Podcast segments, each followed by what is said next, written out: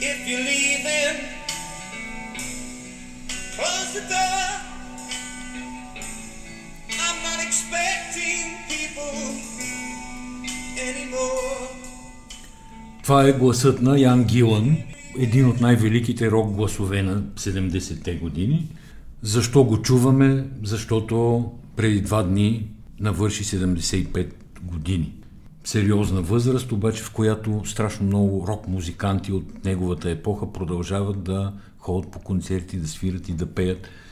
Около него има страшно много интересни истории и ако слушате, накрая ще ви ги разкажа.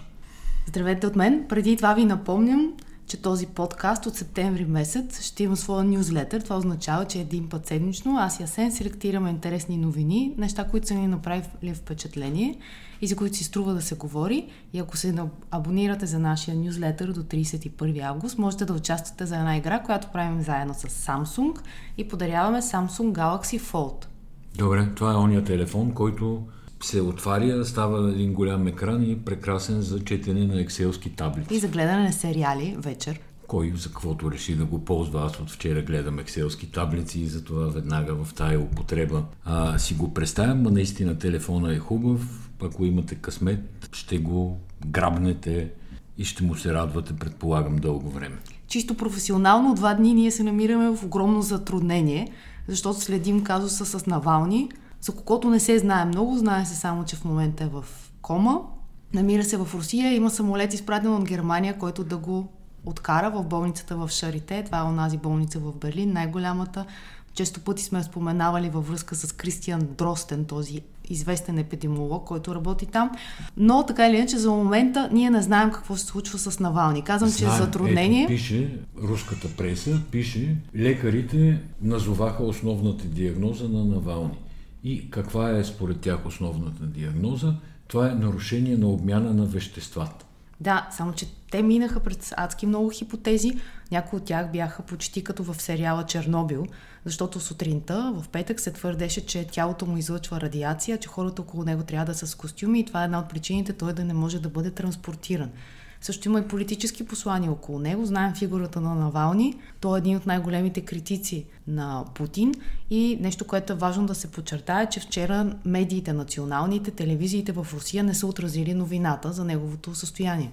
Около всичко, което се случва в Русия, особено подобно събитие, което потенциално би могло да има влиянието и силата почти на анексирането на Крим през две хиляди и четиринадесета година, нали, ако случайно се окаже, че той е отровен, не дай си Боже да умре, властта в Кремъл ще има сериозни международни проблеми, защото там е въпрос на доверие. Нали, никой в света изглежда не вярва на официалната информация, която излиза от Кремъл.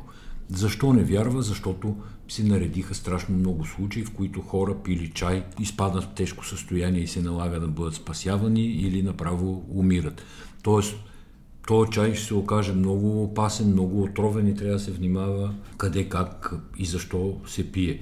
Нали, може да се изброят Литвиненко, Политковская, която чая не я хвана достатъчно добре да се наложи да я застрелят после. Един от групата Пуси Раят, който също беше пил такъв отровен чай, го спасяваха точно в клиниката, в която сега ще се опитат да пренесат Навални. Въобще химията е част от, може би, справянето с политическите опоненти в Русия. Най-вероятно. Най-вероятно изглежда така. Нали, западни разузнавания свидетелстват за това.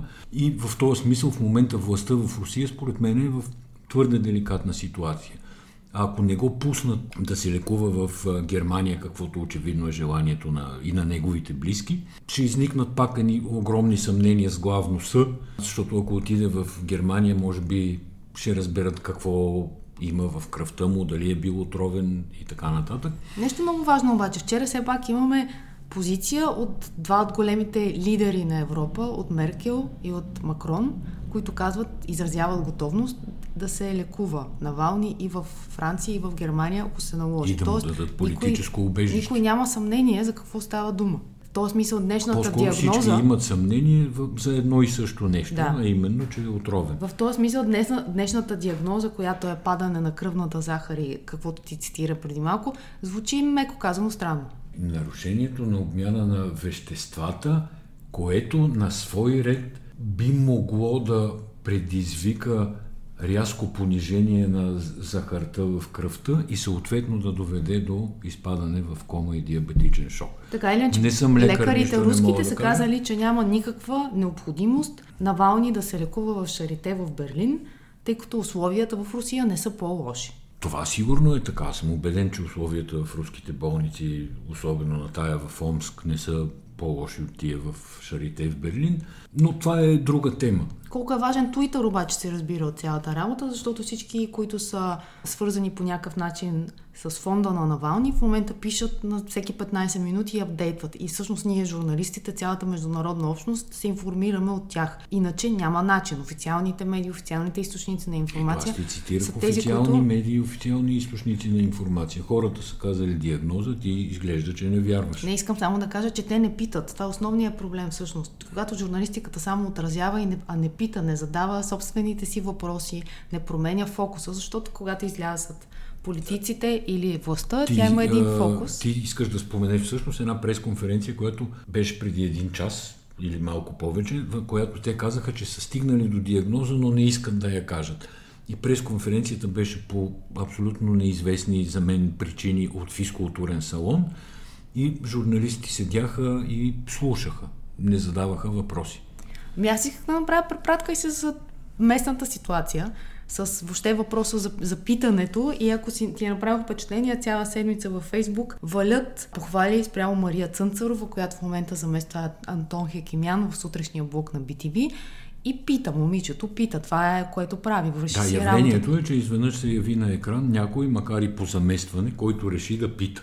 Не, че пита някакви бомбастични и фантастични неща, просто си върши работата съвестно, и ако повече колеги журналисти в телевизиите особено а, имаха нейната амбиция и нейната, да я наречем, смелост, въпреки че има известна условност в тази дума, тогава и медийната среда щеше да е по-различна и начина, по който политиците реагират на подобна медийна среда, щеше да е по-различен. Само искам да добавя нещо, понеже все пак ние заедно сме били на екран, а ти самия си бил много дълго време. Много е важно да се знае, че освен ти да питаш, трябва и медията да стои зад тебе. Много е Иначе важно, няма да. дълго да питаш. Така е.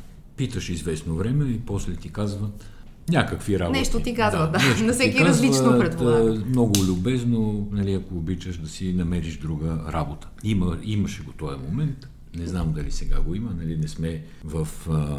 Бизнеса не сме да, този телевизионен, сме... но да. а, аз силно се надявам ситуацията с Цънцърова да е заразна. Тоест, любопитството в журналистиката да е заразно, защото всички хора, които се явяват на екран, те се явяват там с името си.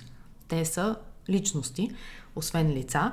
И смятам, че това би могло да подейства някакси отрезвяващо на средата и да се смени лека по лека, защото когато се смени, смятам, че това ще доведе до положителни политически промени. Тоест, Тоест обяснявам какво имам. Подозираш, че една птица може да направи пролет в конкретната ситуация, която обсъждаме. Да, когато отиде един неподготвен човек в ефир и се изложи, както се излагат напоследък някои хора, следващия път прес-центъра на партията му или друг човек, с когото се консултира, няма да го пусне да отиде и ще се наложи лека по лека дебата леко да се дигне като ниво.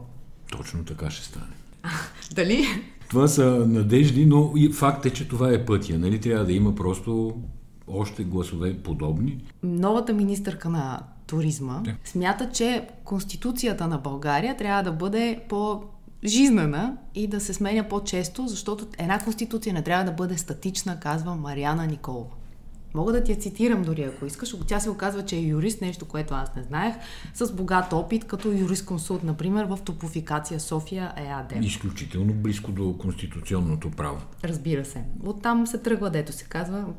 Не бива да бъде статичен и трябва да бъде променян. В рамките на трийсет години той може би е бил добър за времето си, за основния закон на България става дума, но в момента ние имаме по-ясна представа за демокрацията, казва Мариана Николова.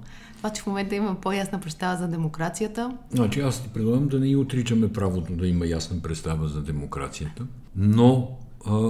да кажем, че тая сапунена опера, която върви с Конституцията от а, няколко дни, а, нито е особено смешна, нито е особено безопасна. Има няколко рискови момента в Конституцията. Основният според мен е, който всъщност е най- най-малко се говори за него, а ми се струва много важен, това е намаляване на броя на депутатите. Това стои, това звучи ужасно приятно, Дали няма нужда да се разхищават държавни пари, но е опасно за демокрацията. Ти имаш една теза, която развиваш от години, която аз набързо ще разкажа, за намаляване на броя на членовете на хората в регулаторните органи. Ами така започнаха ГЕРБ с първия мандат, когато дойдоха. Едно от първите неща беше да кажат чисто популистски, естествено, страшно, страшно голяма навалица в броя на, на бордовете на регулаторните органи и общо взето всичките ги намалиха до по пет човека. Като почнеш от СЕМ, стигнеш до комисията за защита на конкуренцията. Сега на пет човека мнозинството е трима. И това са единия регулатор управлява целия реално медиен сектор на телевизиите и радията, а другия решава спорни въпроси между конкуренти за стотици, десетки, стотици милиони евро. И трима души да решават да, да бъдат мнозинство, вече е проблем. Могат съвършено лесно да бъдат мотивирани да вземат решение в една или друга посока. Веднага ти дам същия пример как би, би, би, би изглеждало мнозинството в парламента. сто и двайсет депутата, за да има заседание е необходимо да има повече от половината, т.е. шейсет и един, за да има приет закон трийсет и един човека и си готов. петдесет плюс едно да. От кворума. Да. трийсет и един човек. И с трийсет и един човека могат да се приемат фундаментални закони, например промени в а, наказателни кодекси, промени в а, кодекс за социално осигуряване, промени в изборни закони. Всичко това може да се извършва от, едни, от една скромна група от трийсет българи. Цитирам ти няколко държави, които са приели нова конституция през последните десет години. Куба, Тайланд, Кот д'Ивоар, Централна Африканска република, Непал, Судан, Боливия. Не знам дали искаме да се наредим след тия държави, честно казано. Ние се нареждаме с Лукашенко в момента. Този господин Борисов се нарежда редом с Лукашенко. Не знам кой от кого копира или двамата ползват едно общо ноу-хау. Но Лукашенко, срещу който излезе половин Беларус да протестира, казва, аз мога да подам оставка, след като се приеме нова конституция. Какво казва Борисов? Казва също. Като влезе за обсъждане нова, нова конституция и Велико народно събрание, ще подам оставка. Една и съща школа. И тая школа не е школата, нали, Страсбург в Ню Йорк. Не, ако се върнем и по-назад, и, и Тодор Живков на два пъти иска да приема нова конституция. Единия път е приема, другия път за малко не я приема. Тоест не са добри примерите с конституцията. И защо? Защото конституцията, това е консенсуса на едно общество за ценностите, върху които стои. Правова държава, договор, социална така. държава. Ако ти в условията на политическа криза, каквато в момента неминуемо има в България, след като има хора по улиците, независимо дали сме привърженици на бялата Тойота, белия автобус, нали се появиха такива образи през седмицата, криза има. Не можеш в криза да направиш общ договор, просто не са такива настроенията, няма тая енергия. Когато е приемана тази конституция, деветдесет и първа година, тогава беше ясно, че ние искаме да сме демокрация. И всички искахме да сме демокрация. Едните искаха да гледаме на изток, другия на запад. Форма на управление с еднопартийно, нали, заковано в конституцията е еднопартийно управление, с многопартийна система и пазарна икономика. Тоест това е фундаментална промяна на държавното устройство, която цялото общество е искало. Сега каква трябва да е фундаменталната промяна на държавното устройство, за да трябва да се приема нова конституция? Монархия, султанат, Народното събрание има учредителна сила. То може абсолютно всичко да направи с тази държава, без реално никой да, да може по особен начин да му попречи. Първото демократично Велико народно събрание деветдесет и първа година, когато, което приемаше новата конституция, продължи година и половина и щеше сигурно продължи още неизвестно време, ако не беше тогава една гладна стачка, трийсет и девет човека излязаха, за да гладуват именно като протест от а, крайното мотаене и продължаване на някакви дебати при приемането на нова конституция и това беше причината, поради която това Велико народно събрание се прекрати. Сега, ако дойде едно Велико народно събрание, никой не може да даде гаранция дали то ще работи един месец, една година или единайсет години. А и някакси прекалено много според мен вярваме в промяната, че когато се прави промяна на нещо, тя е промяна към по-добро. Взимаме изборния закон, например, който е един от най-променените закони. Ако искате, можете да вземете и закона за движение по пътищата. Това са, според мен, едни от а, най-променените нормативни актове в държавата и нищо по-добро не се е случило. И защо не се случва? Моята теза е, че защото прогресивно пада интелектуалния капацитет и експертния потенциал на хората, които се намират в Народното събрание. В геометрична и въобще прогресия. И въобще се занимават с политика. Прогресия, да. Имаме доказателство, съм си извадила от записки. Илиан Тодоров, областен управител на Софийска област. Неговите думи. Изроди, взимайте си ковчезите, чувалите и простотията и отивате да блокирате междугалактическата магистрала. Да кажа, че нямам думи, ще те излъжа. Имам думи, но не искам да ги споделям публично, все пак тук говорим публично. Само да кажем кой е този човек, това е областен управител на София. Той беше от тези, които окупираха надвис с Волен Сидоров, преди това ходиха да борят в Куба. Да, по коалиционно споразумение областният управител на София е квота на коалиционния партньор, а именно на Обединените патриоти. Така, този човек е някакъв обединен патриот. Явно от атака, нали, по това, което четеш.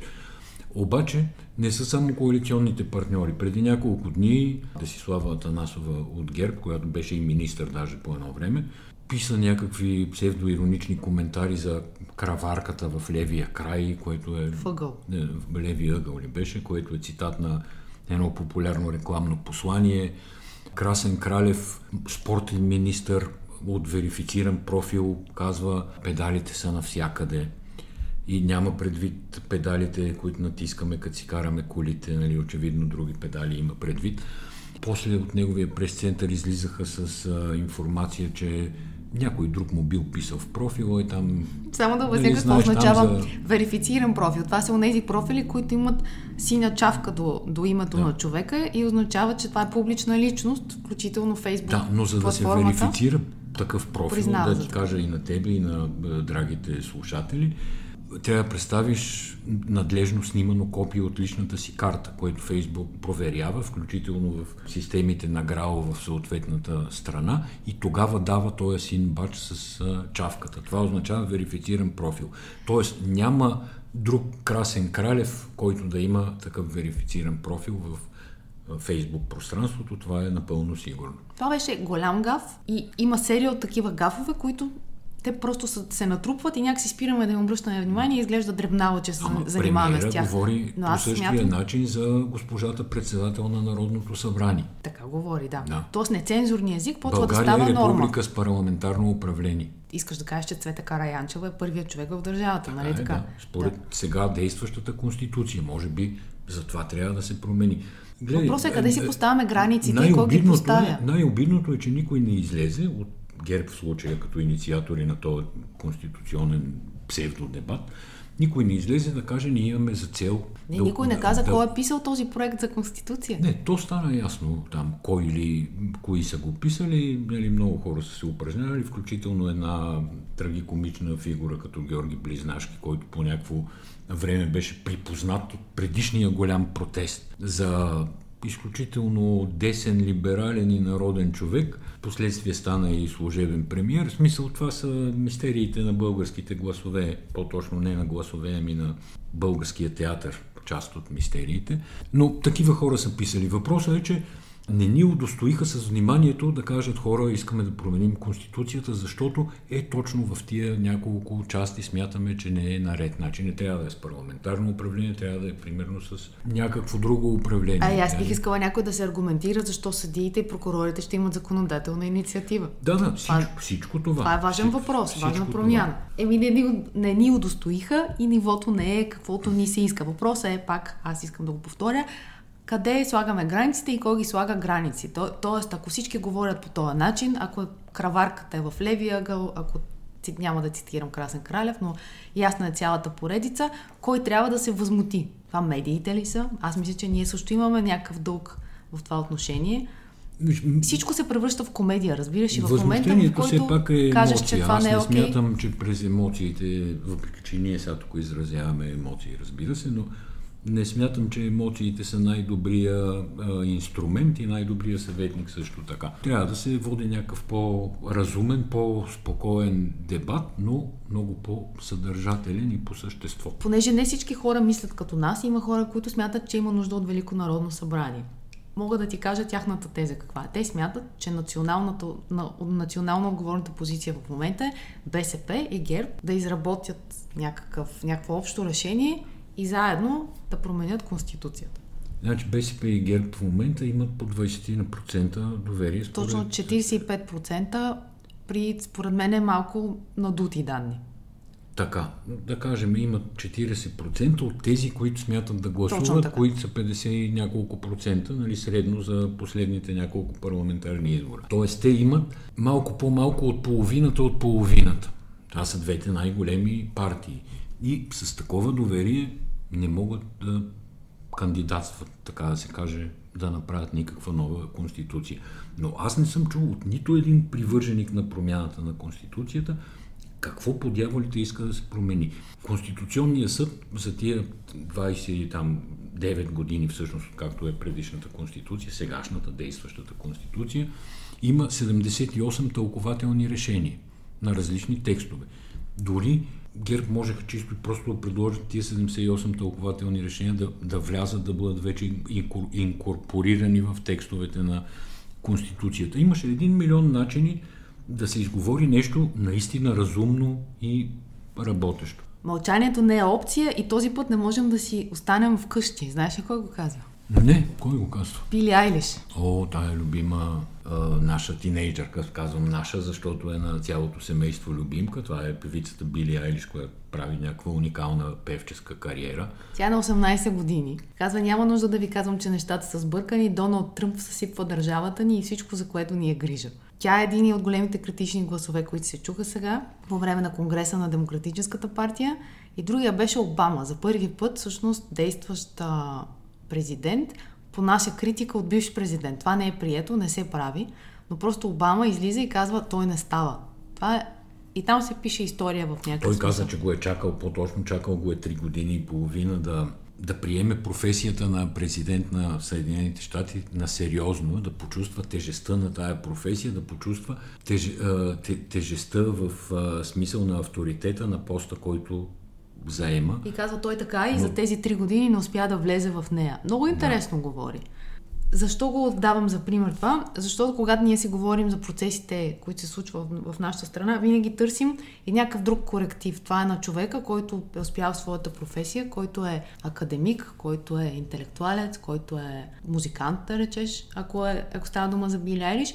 И тези гласове едно време бяха важни за тук в България. След да. това те самите решиха да се обезценят. Да, сега гласовете на българските, да ги наречем условно интелектуалци, в голямата си част или си траят, така да се каже, или намират твърде безхитростни начини да прикрият подкрепа за властта. Което е тъжно, защото писатели, певци, режисьори, актьори би трябвало да са хора на свободата, да са хора на словото, да са хора на... На мисълта, на, на мечтата, мисълта, на живота, на мечтата. Те говорят за това, кой какви кръстовища блокират. Но мога, мога да ти кажа, че Били Айлиш по никакъв начин нейните продажби не зависят от а, субсидии държавни на Тръмп или нещо подобно. Тя е абсолютно независим глас, звезда и може да си позволи да прави каквото иска. Нейните избиратели през музиката са повече от тези на Тръмп. Не, те са повече от тези на, предполагам, гласовете на лидерите на целия Европейски съюз, плюс Тръмп. И вече за Си Цзинпин не съм сигурен, защото там са много гласовете, но се доближава тя до Си Цзинпин като брой на гласове. Докато в България чрез... колко, колко творци могат да се похвалят с това, че са независими. Борят са на пръстите на двете ни ръце и това е ситуацията. Аз визирах едно писмо преди седмица, ако не се лъжа, учени от БАН излязоха с позиция и въобще от академичните среди, че трябва да има оставка на правителството. След това излезе контрапозиция, в която се казва, че не, не, иска, не искаме оставка на правителството и онези първите, които я поискаха, те искат да освояват проекти. И затова го правят това нещо. А, понеже вторите вече ги освояват и те не искат да се прекрати. Нещо от седмицата, което ми направи впечатление, не знам дали обърна внимание, вестник сега бяха разгледали декларациите на ректорите на, на държавните университети в България и там имаше един фаворит с заплата, която конкурира частния сектор. Знаеш ли кой? Не. Ректора на ЮЗО, Югозападния университет в Благоевград, който произвежда доста юристи на висши позиции. Според мен той произвежда най-много доктори на глава от населението и това обяснява тази висока заплата. Колко Искаш е да висока кажеш, заплатата? Че е отговорна работата на ректора на този университет. Заплатата е, е шестнайсет хиляди лева на месец.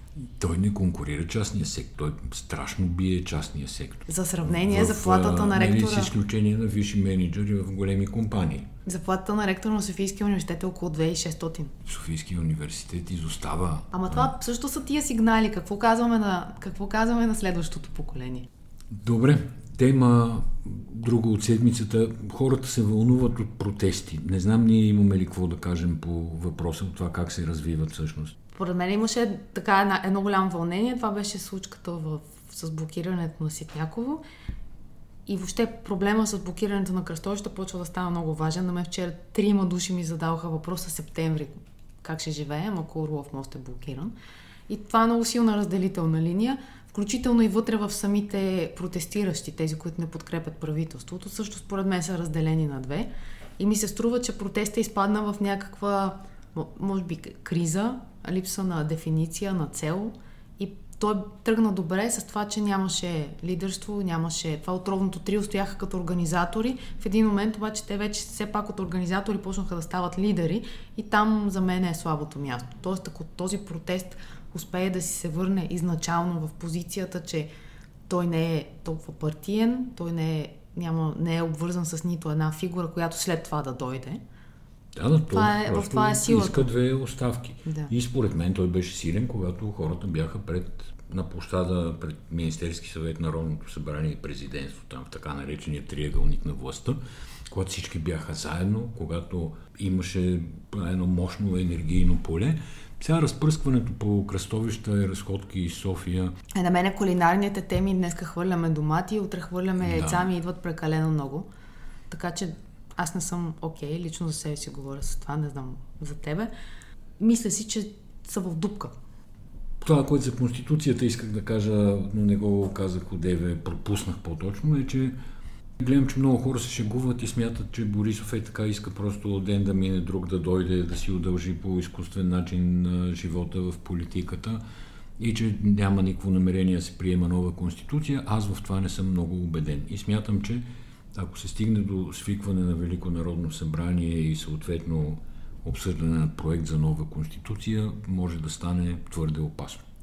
Да, аз си мисля, че ако се стигна до това, малко по-оптимистично от тебе разсъждавам, ще има втора вълна на протести, защото много правилно сметна процента на подкрепа, включително за двете най-големи партии. Според мен не представените хора в момента са мнозинство и те не биха искали да се стига до това нещо. Защото истината е, че избори по смесена избирателна система, половината депутати от Великото народно събрание трябва да се изберат по мажоритарни райони. Това ще пресъздаде сегашно, сегашното партийно статукво, което е проблем, защото партийното не отговаря на политическото.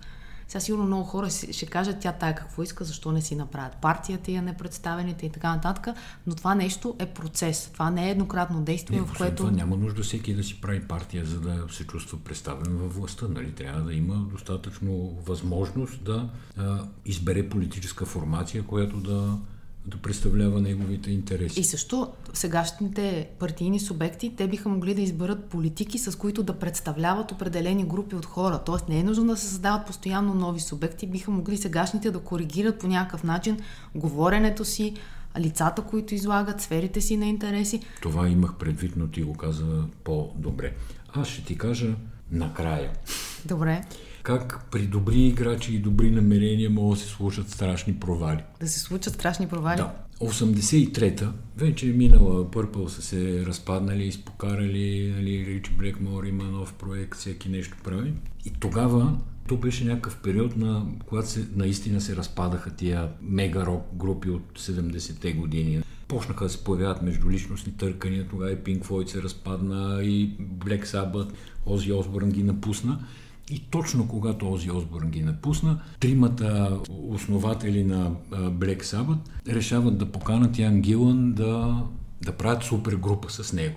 Първоначално не мислят това да се казва Black Sabbath, но после им се променят намеренията и казват, ние ще сме Black Sabbath с Ян Гилън. Обаче Ян Гилън трябва да научи стария репертуар на Black Sabbath. Параной, парчето yeah. Black Sabbath и други подобни, Iron Man, War Pigs, които той има известни затруднения да им научи текстовете. Но вече са започнали да ходят на турнета и трябва нещо да се направи. И те тогава измислят да направят една плексигласова папка от прозрачни, с прозрачни плексигласови листове, за да не се виждат, нали, явно, която папка да седи в краката на Ян Гилън и той да може с крак да си прехвърля тия прозрачни страници и да чете текстовете. Добре, ама речено сторено направят папката, но никой не се сеща, че всъщност на един концерт се пускат и машини за пушек. Тогава машините за пушек се работят с сух лед. Не знам сега с какво работят, дали е същото, но дима от сухия лед всъщност пада на земята и така се стеле като една мъгла на езеро. Не, е много приятно, Майя. Да, и той така се разтила върху прозрачните страници на Ян Гилън и човека не може да си прочете текстовете. От публиката започват да му подсказват какво трябва да пее. И така завършва тая история. Не продължава, това е края да, на тази колаборация. Да, не продължава Ян Гилън с Black Sabbath. Те после няколко години по-късно пак си се събраха с Ози Осборн, но историята никога не се е повтаря такава, каквато е била от седемдесетте. Нямаше нов Параной. Добре, но тук това е вече отиваме. Имаш хубава история за разказване. Добре, благодаря ти, че беше с мен. И на тебе, че беше с мен. Благодарим ви и на вас. Да кажа ли още един път за телефона за Excel? Няма да кажа. Пуснете си в началото. Не, че имаме нюзлетър, деца вика, пуснете си фиша и може да спечелите нещо, а фиша ще го намерите по банери в сайта булевард българия точка бе же. Там ще разберете какво се очаква от вас и какво можете да получите в замяна. За сега, довиждане и дочуване. Довиждане.